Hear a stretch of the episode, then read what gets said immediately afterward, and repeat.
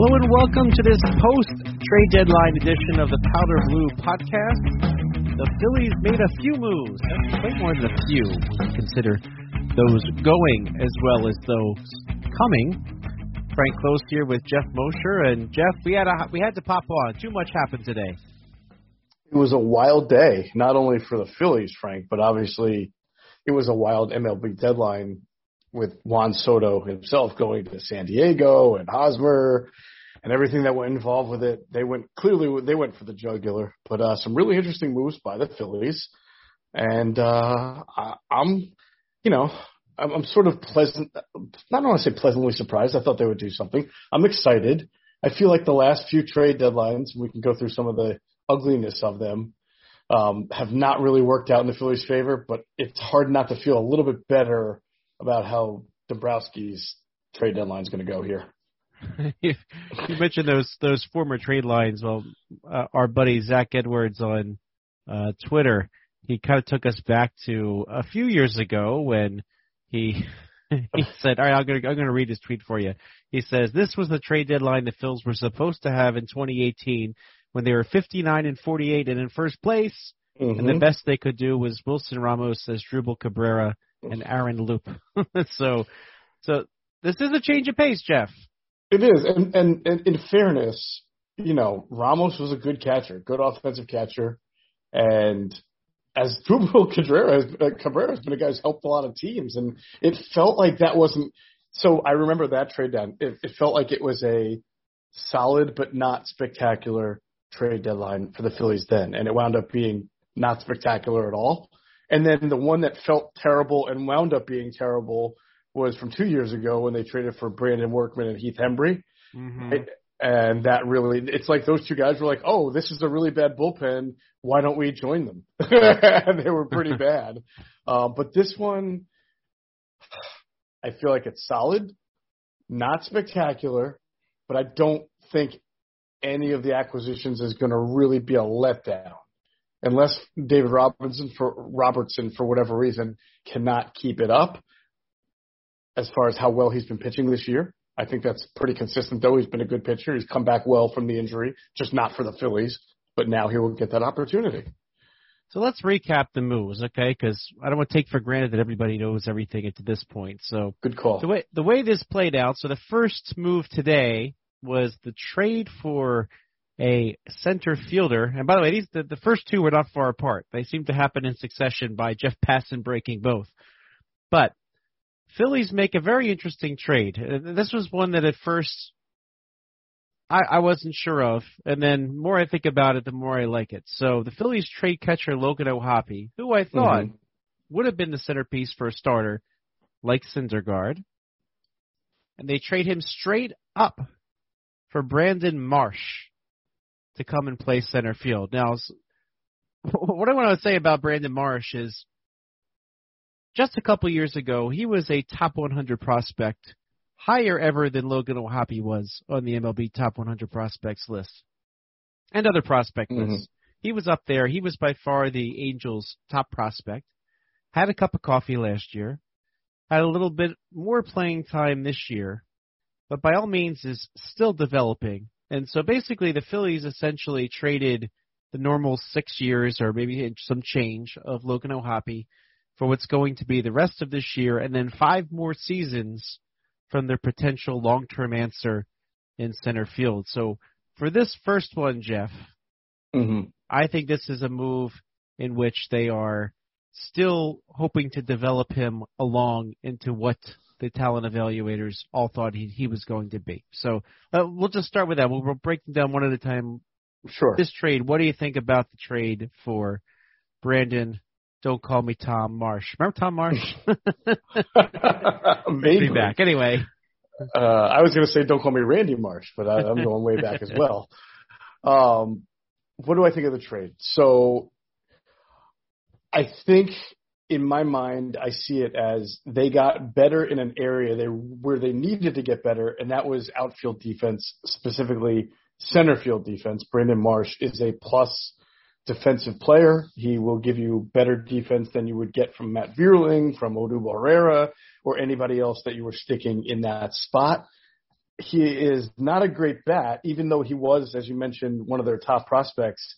I believe if you go up and down his minor league stats, you, you will not be overly impressed by how he hit in the minors. In some regards, he's had some pretty good streaks in the majors where you've seen what he sh- what what the Angels probably thought of at one point when they put him, well, you know, when they drafted him, and when he was one of their top pos- prospects. So, but but on the same side there, Frank, he's no worse of a hitter than what you're going to get from Matt Vierling, Odubel Herrera. In fact, he's got a little some pretty good speed. I know he's got about seven or eight stolen bases, I think. Um, but his numbers aren't offensively will not wow you, but you weren't getting wowed there anyway. So to me, it's net neutral offensively, but way better defensively. And of course, by getting a guy, this is very Dombrowski like to have years of control. We obviously knew there was going to be something happen with Mickey Moniak, which led to yet a different trade that you'll talk about. Right. So I'm just looking at his major league career. All right. So at this point, he's got 163 games under his belt. So he's basically at a season in the major leagues. 239 batting average, 299 on base percentage, right? You, so you say that that's not great. 10 home runs, 56 mm-hmm. runs driven in.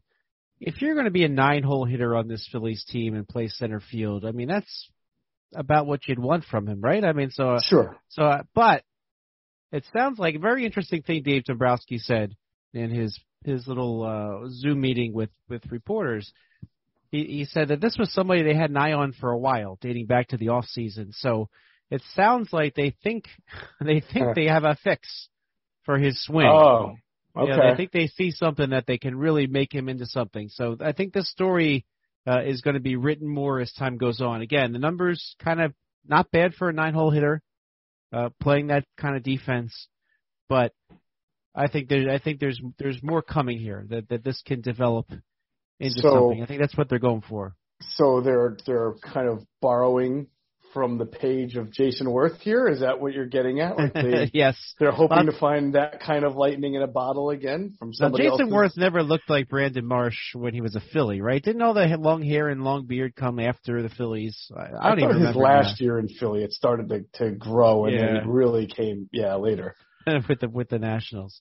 But but there's some similarity in approach here, right? Where you're taking another team's once top prospect and for whatever reason, whether it's environmental, change of scenery, something that you see in them and a fix, but they and I'm not saying they expect this guy to be a 35 home run hitter. I, I don't know, but they based on those comments, it sounds like they feel they can unlock something within him.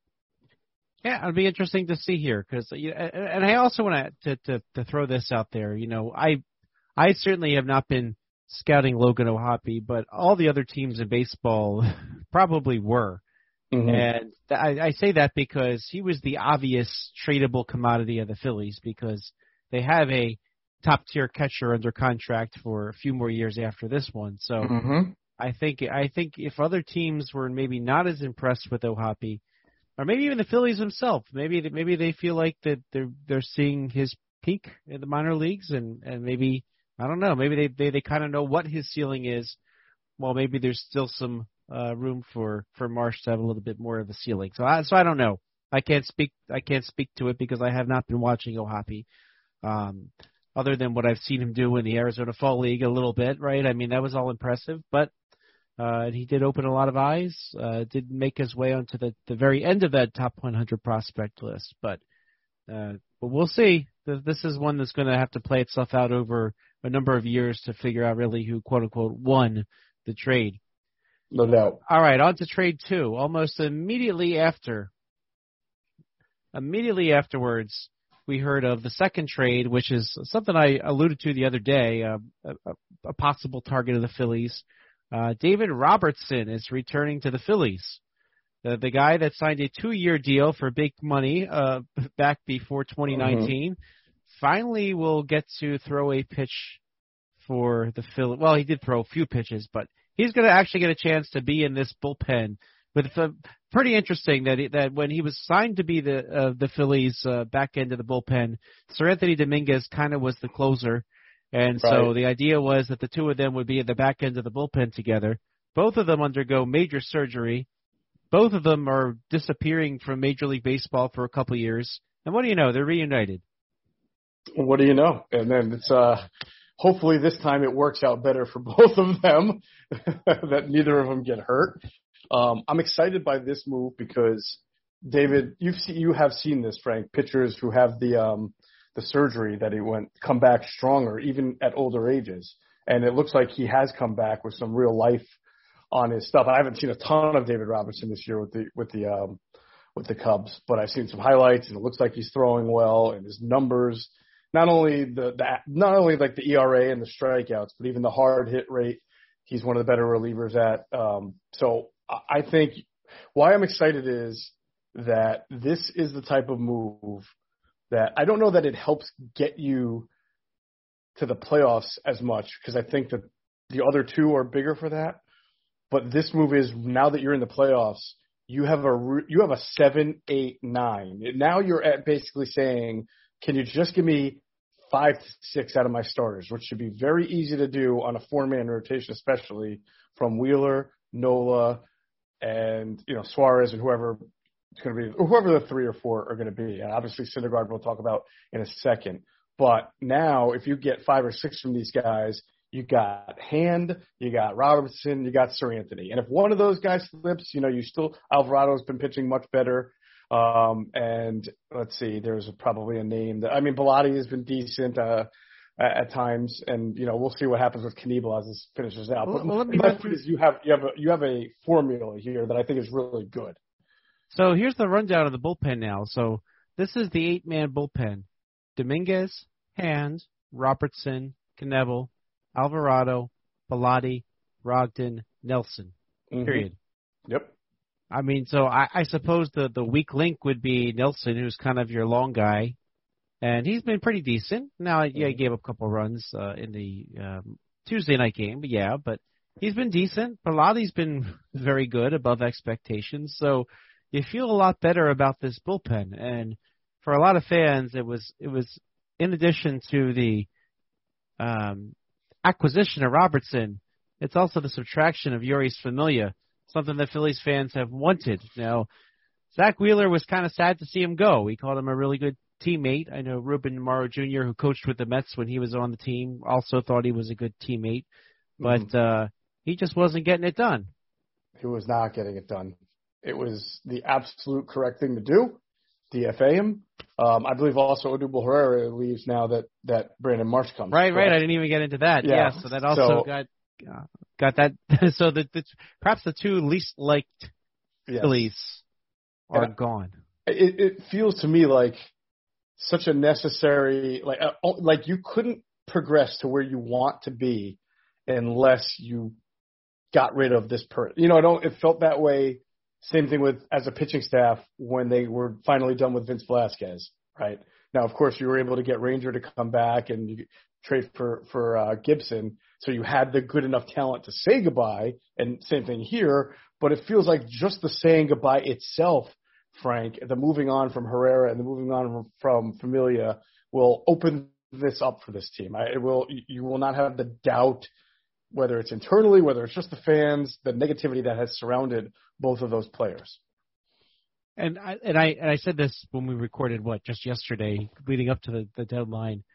I really sensed that something was up with the the clubhouse. Even the fact that Rob Thompson had to had to confront Herrera at the top of the steps yep. in front of his teammates made me really sense that his teammates had soured on him, and yeah. so that's why why Rob Thompson had to do it. They yep. couldn't. He could not even give the impression that Herrera was getting away with it, so to speak. So, I, I when I saw that happen in Pittsburgh, I, I was pretty certain that that he was gone. And, yes. and I think it was just not a matter of the performance. It's just I think his his teammates uh, did not have his have confidence in him anymore after that after he did not run. so at any rate, but back to back to Robertson for a second. So um, it, it, it's it's it's kind of funny. I almost forgot. Destiny Lugardo of uh, uh, Phillies Nation shared a pretty fun little uh, GIF of uh, of him dancing with the Philly Phanatic and doing a handshake with the Philly Phanatic. So I, I, I think he's I think he's actually happy to be back.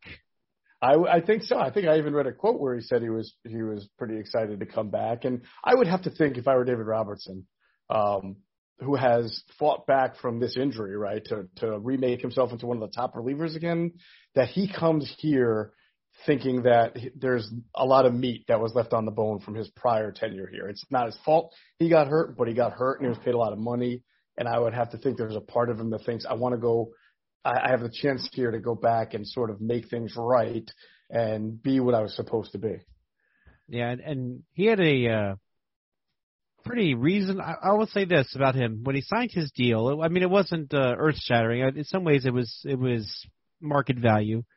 Maybe he took a little less, but he negotiated that deal himself at the time, kind of saying, "Well, if I don't give an agent a cut, then charities can get more." So he's somebody very active with charities. He donated some of his salary to Phillies charities when he signed with the Phillies. Right. So uh, definitely one of the game's good guys, and had a neat little run too. He got back into baseball playing in the Olympics last summer. After that was done, then he signed with the Tampa Bay Rays. Had a little resurrection there.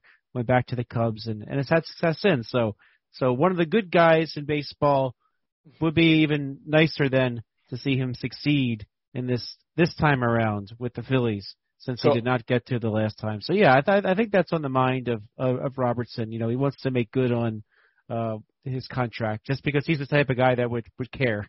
right, right. You get that sense from him, and it's funny. I'm chuckling because two things. One, you used the Philly Phanatic uh, anecdote there, and then the sort of the good guy of baseball, and that sort of transitions us right into the into the next acquisition, who also has a little history with the Philly Phanatic and is not necessarily considered, especially by Phillies fans, as one of the good guys of baseball because of some of his antics involving the Philly Phanatic.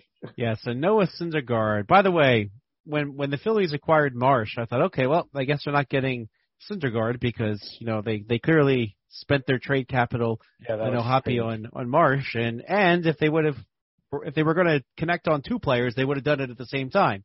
But nope. And I guess at the end of the day, uh, Dombrowski calls the bluff of the Angels mm-hmm. and ends up getting Syndergaard for I think a pretty reasonable deal. Yeah, um, I forget who who wound up going for Syndergaard. I'm, Mickey Moniak. That's Moniak, right, right, right. Who probably... will replace who will replace Marsh in the outfield in Anaheim almost immediately. Yep. And yep. And the other prospect that, that they had to give up at the deal. Now, this is not a name that Phillies fans are going to necessarily know because he was really buried at the lower end of the uh, prospect spectrum. He did not even rank one of the top 30 prospects on MLB uh, pipeline. Uh, but Yadiel Sanchez is the prospect that goes to the Angels. He, he's 20 years old kind of a toolsy center fielder that's fast. I mean, if you think back to to 2016, think Roman Quinn, right? You know, like yeah. Like yeah. I think that's that's that's the kind of tools uh, that he has as a prospect, the same kind that Roman Quinn had right. back then. Chances are he could be something, you know. But you know what though, the Phillies did draft somebody just like him um, with their Crawford uh, pick in the draft, so so they do have some depth there if they're looking mm-hmm. at that far down in the system. But Yadiel Sanchez, uh, nothing to, to sniff at. But at the end of the day, you know, when you trade prospects that far out, you don't really know where their development's going to go. You know, you, you seem to, to to get the types of prospects that are the surefire, can't miss because they've risen up in the system. I I thought it would have taken players like that to get to get Syndergaard. Yeah, I thought so too. I, I mean, I think that the Angels thought of it as well, and that's why they didn't probably make the deal earlier with the Phillies, and they held out. And you're right, they called the bluff uh, as long as they could, and I thought it was a good job by by Dombrowski to kind of recognize the market there. And then since he had already acquired Marsh, Moniak was the obvious movable piece. So I think Syndergaard has had a very odd year. He's kind of started slow. He's come on a little bit as of late. He, he clearly is not the power pitcher at this moment that he was with the Mets. He's not someone who's you know way above 11 strikeouts for nine innings. Um, his ERA is you know in the what three and a half, I believe, something like three eight. Yeah, three eight and 15 starts. Uh, he's about 7.2 strikeouts per nine. So like to me, he's he's your fifth starter, Frank, which is you know better than what what it. This is a move that will, like I said, David Roberts is a great move for when you're in the postseason, right? Because that you got your seven, eight, nine.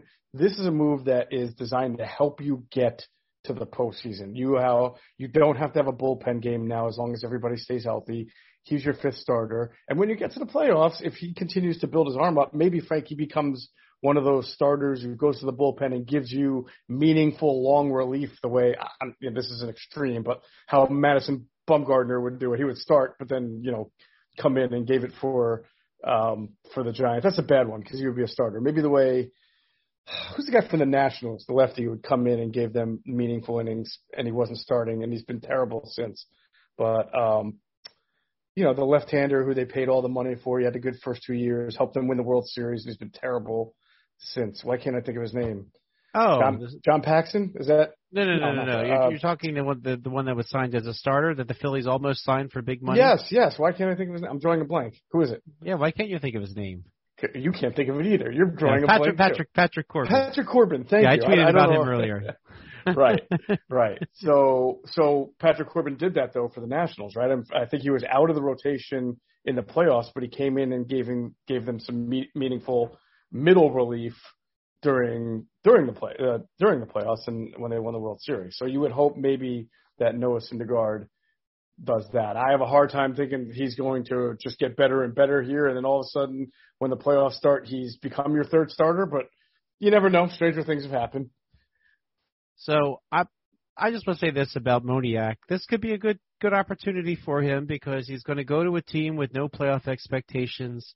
He's going to get to just do his thing, uh, play every day. And by the way, Mickey Moniak grew up an hour south of Anaheim, so uh, Mm. I, I'm trying to think. I was trying to find if he was an Angels fan growing up or not. I, I, I don't really know, but he he's, he gets to go home essentially. Yeah, no, it's it's it's a good deal for him. I mean, he's gonna have to prove himself. I'm not sure. I know he was hitting well in AAA. Had a couple big hits the other night. You know, we'll see if he's really ready to make that step and be in the majors. But like you said, the team's going nowhere right now, so he'll get opportunities, and there won't be a lot of pressure. Certainly, the media, microscope, fishbowl won't be as big. Even though it is LA, it's not even near the type of market. It's Anaheim. Really yeah, it's Anaheim. It's laid back. It's Disney World. So Disneyland. So we'll see. I, I kind of have my doubts about if he's really going to ever be a good MLB player, but obviously the Angels. They, what was that? A one year deal they have for Syndergaard, so they were just getting what they could at that point. Yeah, I mean, I mean, I think it was a worth worthy flyer for for them to take because they they need to they need to replace him in the interim. Somebody's got to play, Right. right? So This uh, one my- feels like it could backfire though. It just feels like he could come here, uh, Syndergaard, and not pitch well. And you know, not not again. It's you, you'd rather have that than a bullpen game, but I, I of all the three acquisitions, this is the one I'm like, uh because I was I had my eyes hoping for a Carlos Rodon, even though that was probably unrealistic. But I was looking at some other starters, feeling like maybe there would be a better shot at or more certainty with somebody else than than Noah. Yeah, you know, I, I like I like Syndergaard. I, I I I thought that, that the fact that he's on this one year deal kind of gives you the opportunity to, to to move on from him quickly if he doesn't work out. But but I don't know. Mhm. I think he's got a little something left. I think it'll be a lot of fun uh, going against the Mets, watching Noah Syndergaard and Zack Wheeler pitch two of the three games in some of the series. like, I, I just imagine how fun this would be for Phillies fans if they they can both win games in a series. Like this could this could kind of make this rivalry pretty fun the rest of the way. Absolutely, and I'm sure Noah Syndergaard will do everything in his power to continue to make it fun. There's no doubt about it. And the way that his exit of New York, you know, he, he was offered a qualifying offer, could have taken it, took Mhm. not that much more money from uh the Angels. Uh that was he kind of spurned the Mets. And I know even their owner Steve Cohen was not happy when that happened. Yeah, So- no, he was not.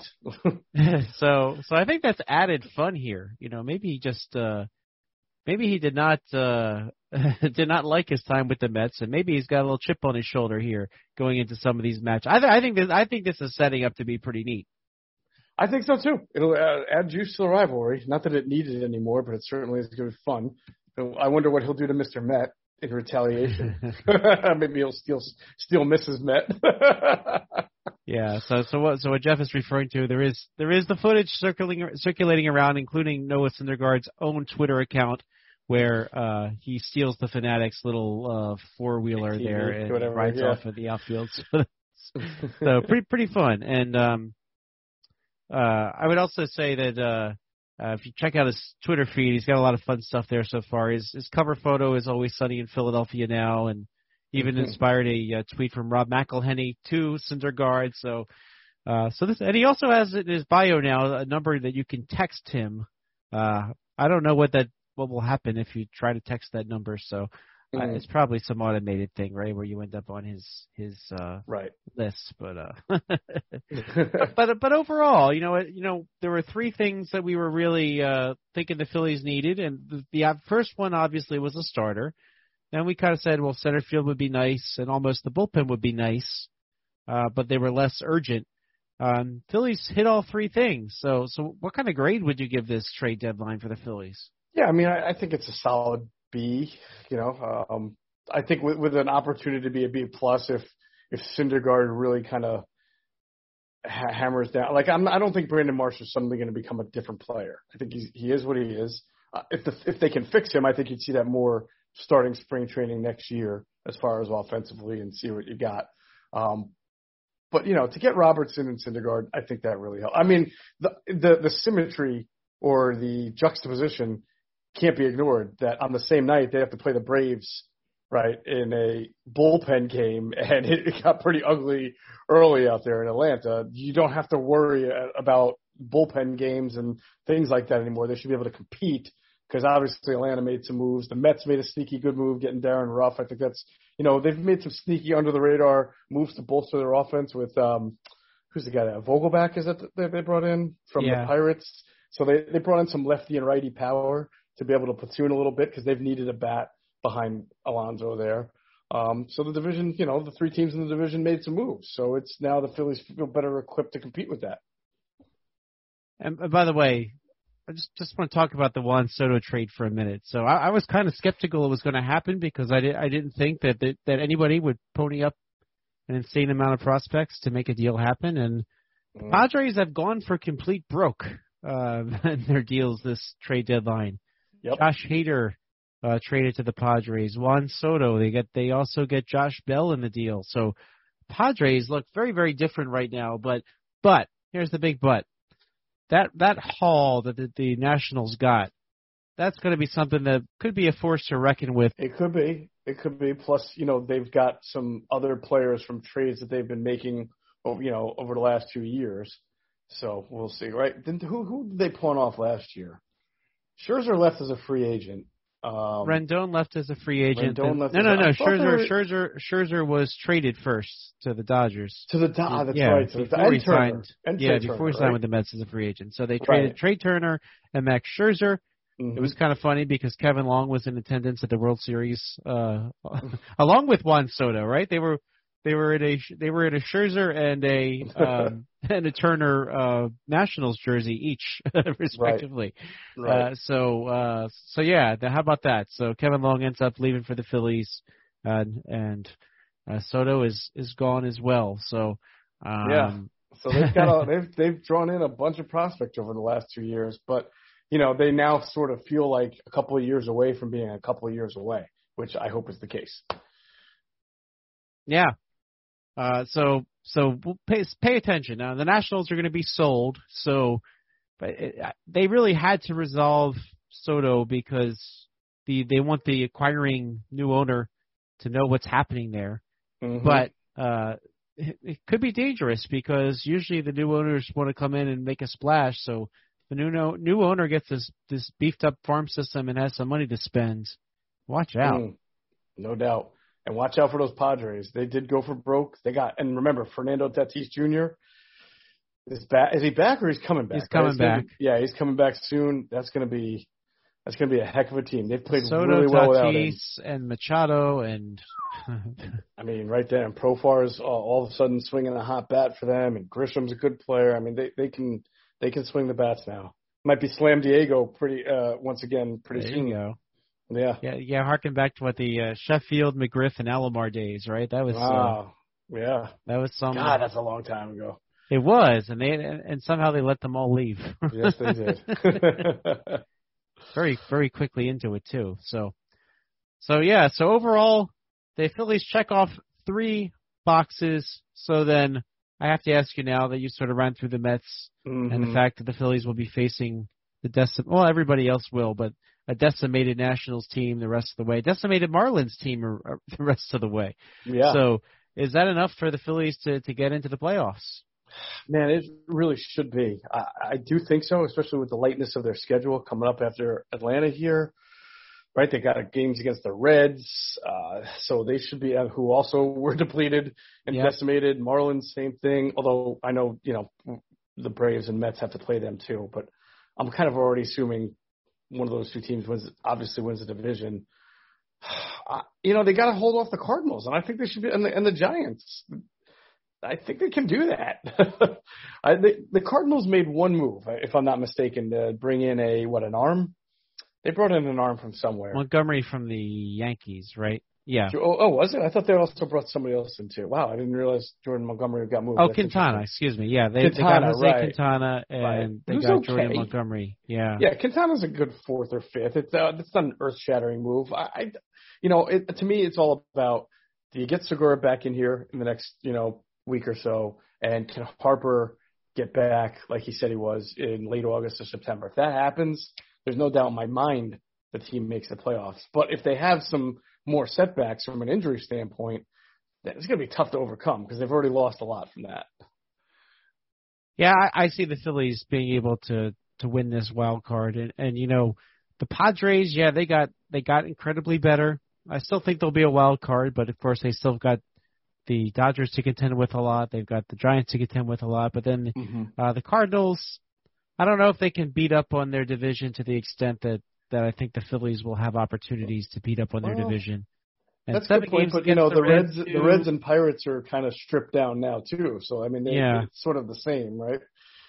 Yeah. So I mean, I, I, Cardinals are also ancient in some respects. they're still, they're, they're, you know, they're who knows what they're going to get out of Molina and um, Wainwright still looks good, uh, but uh, well, I'd say the Cardinals have been a, re- a really bad road team this year. There are three games under 500, and the Phillies have been a good road team. They're seven games over 500. So um, to me, the better teams are usually the ones that can go on the road and hold their own. Well, it'll all it'll all depend, I think, on the Cardinals or Phillies uh, coming out on top. I think that will be the determining factor. Uh, you know, the Cardinals not without their holes. Phillies, of course, uh, still down Harper for at least a few more weeks. Uh, pins Mhm. out of his out of his hand, so that's good. Uh, so, but things things things are looking up. You know, the Phillies don't seem to have the holes that they did uh, just a day ago. That is true. That is true. Man, this schedule, I'm just looking at the Phillies like August and September. I mean, they have seven games in a row in September against Chicago and Washington. I mean, my lord, you got seven. They have a six game stretch in early September against Washington and Miami. Actually, a nine game stretch Miami, Washington, Miami. They have one more stretch in August of seven straight games against the Reds, the Pirates, and actually 10 straight games Reds, Pirates, Cardinals. Frank, if they don't win this division, I mean, if they don't get a wild card, it's extremely disappointing given this schedule. Yeah, I'm I'm with you there. So, uh, but the games have to be played. Uh, I imagine the boost that that Harper will have. Phillies didn't get a boost uh, their first game back for the day of the uh, of the trade deadline uh, because unfortunately they they did not have a starting pitcher. Uh, but hopefully you don't need to have these bullpen games anymore. Say goodbye. It'll be nice. Well, we'll be back to talk about the Phillies' progress throughout the rest of the season. But that's our trade deadline recap. Frank Klose, Geoff Mosher. This has been the Powder Blue Podcast. We will catch you next time. Let's go. Let's